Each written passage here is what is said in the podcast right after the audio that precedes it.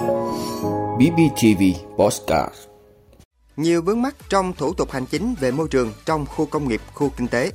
Nhiều địa phương tạm ngừng sát hạch lái xe ô tô. Bộ Tài chính đề xuất giảm thuế nhập khẩu xăng dầu xuống 12%. U23 Việt Nam, U23 Hàn Quốc chờ đợi bất ngờ. Số ca sốt trong đợt dịch Covid-19 tại Triều Tiên vượt 4 triệu người.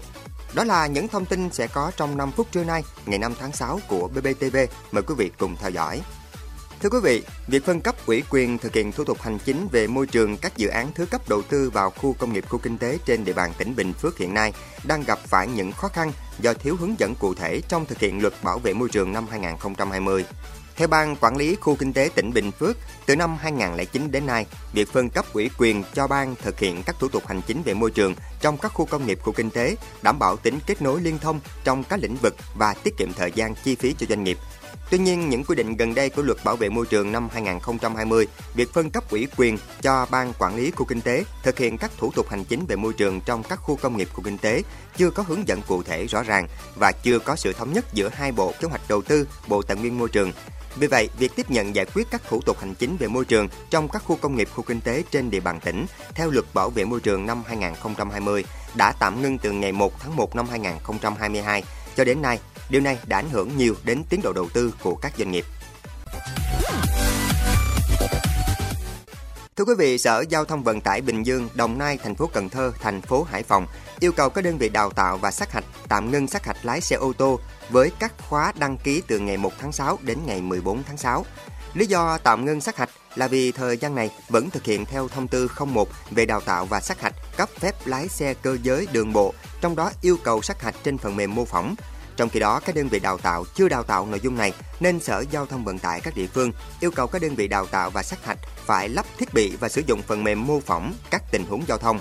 Phần mềm thí điểm mô phỏng các tình huống giao thông bằng công nghệ đồ họa 3D trên máy tính thành các đoạn video, clip với 6 nội dung như giao thông trên đường phố, giao thông trên đường giao thông nông thôn, giao thông trên đường cao tốc, giao thông trên đường núi, giao thông trên quốc lộ và các tình huống mô phỏng từ các vụ tai nạn giao thông điển hình đã xảy ra trong thực tế.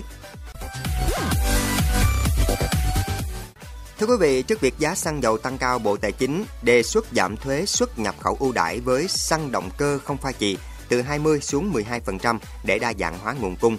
Theo đại diện Bộ Tài chính, hiện nay chúng ta áp dụng các loại thuế xăng dầu gồm thuế nhập khẩu, thuế tiêu thụ đặc biệt đối với xăng, thuế bảo vệ môi trường và thuế giá trị gia tăng VAT. Các sắc thuế này đảm bảo phù hợp thông lệ chung trên thế giới. Trên thế giới, tỷ trọng thuế trong giá xăng dầu chiếm từ 50 đến 60%, trừ những nước có trữ lượng dầu mỏ lớn.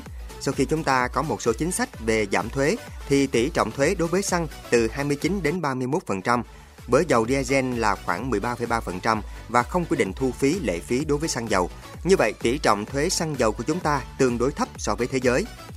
Thời gian vừa qua, nguyên nhân khiến giá xăng dầu tăng cao là do các nước phục hồi sau đại dịch Covid-19 và xung đột quân sự Nga-Ukraine. Trước vấn đề nóng này, chính phủ và các bộ ngành, trong đó có Bộ Tài chính, là cơ quan thường trực rất lo lắng về việc giá xăng dầu có ảnh hưởng đến chỉ số CPI và là thách thức đối với năm 2022. Do vậy, từ đề nghị của các bộ ngành và chính phủ, Quốc hội đã giảm thuế bảo vệ môi trường với nhiên liệu bay để hỗ trợ các hãng bay là 50% và giảm từ 50% đến 70% thuế bảo vệ môi trường với xăng dầu, mỡ nhờn. Thưa quý vị, đối đầu với đội bóng mạnh nhất bảng và cũng là đương kim vô địch giải U23 châu Á, liệu U23 Việt Nam của huấn luyện viên Gong Un Kyun có thể làm nên bất ngờ trước hổ Đông Á trong trận đấu đối đầu vào tối nay, ngày 5 tháng 6? Ở trận ra quân, U23 Việt Nam bị U23 Thái Lan cầm hòa đáng tiếc với tỷ số 2 đều. Dù mở tỷ số ngay phút đầu tiên, nhưng sau đó sai lầm của thủ môn Văn Toản và bàn thủng lưới ở phút bù giờ khiến thầy trò huấn luyện viên Gong Okyun chỉ mang về một điểm. Lực lượng của U23 Việt Nam bị ảnh hưởng do một vài cầu thủ gặp vấn đề về sức khỏe trong trận ra quân. Thời gian làm việc với tân huấn luyện viên Gong cũng quá ít làm lối chơi của toàn đội chưa gắn kết, tổ chức đội hình thiếu liền mạch. Sau trận đấu với U23 Thái Lan, U23 Việt Nam có lẽ đã rút ra nhiều bài học kinh nghiệm. Người hâm mộ có thể trông đợi vào những sự điều chỉnh cải thiện tích cực từ thầy trò huấn luyện viên Gong Un Kyun. Trong khi đó, U23 Hàn Quốc đang là nhà đương kim vô địch của giải U23 châu Á. Với đội hình gồm nhiều cầu thủ trẻ chất lượng, đội bóng xứ sở Kim Chi tiếp tục là ứng cử viên sáng giá cho danh hiệu năm nay thầy trò Quan Sion Hong đánh bại U23 Malaysia với tỷ số 4-1 ở trận ra quân, vươn lên dẫn đầu bảng C. Trong khi đó, đáng chú ý là Cho Jong Wook có cú đúp bàn thắng và Oh Sehun có cú đúp kiến tạo. Sẽ rất khó để hy vọng vào một kết quả khả quan cho U23 Việt Nam trước U23 Hàn Quốc, nhất là khi họ sở hữu những cầu thủ dự bị chất lượng không kém đội hình chính. Thưa quý vị, theo truyền thông nhà nước Triều Tiên, nước này vừa ghi nhận thêm hơn 70.000 người có triệu chứng sốt và một người chết trong đợt bùng phát dịch Covid-19.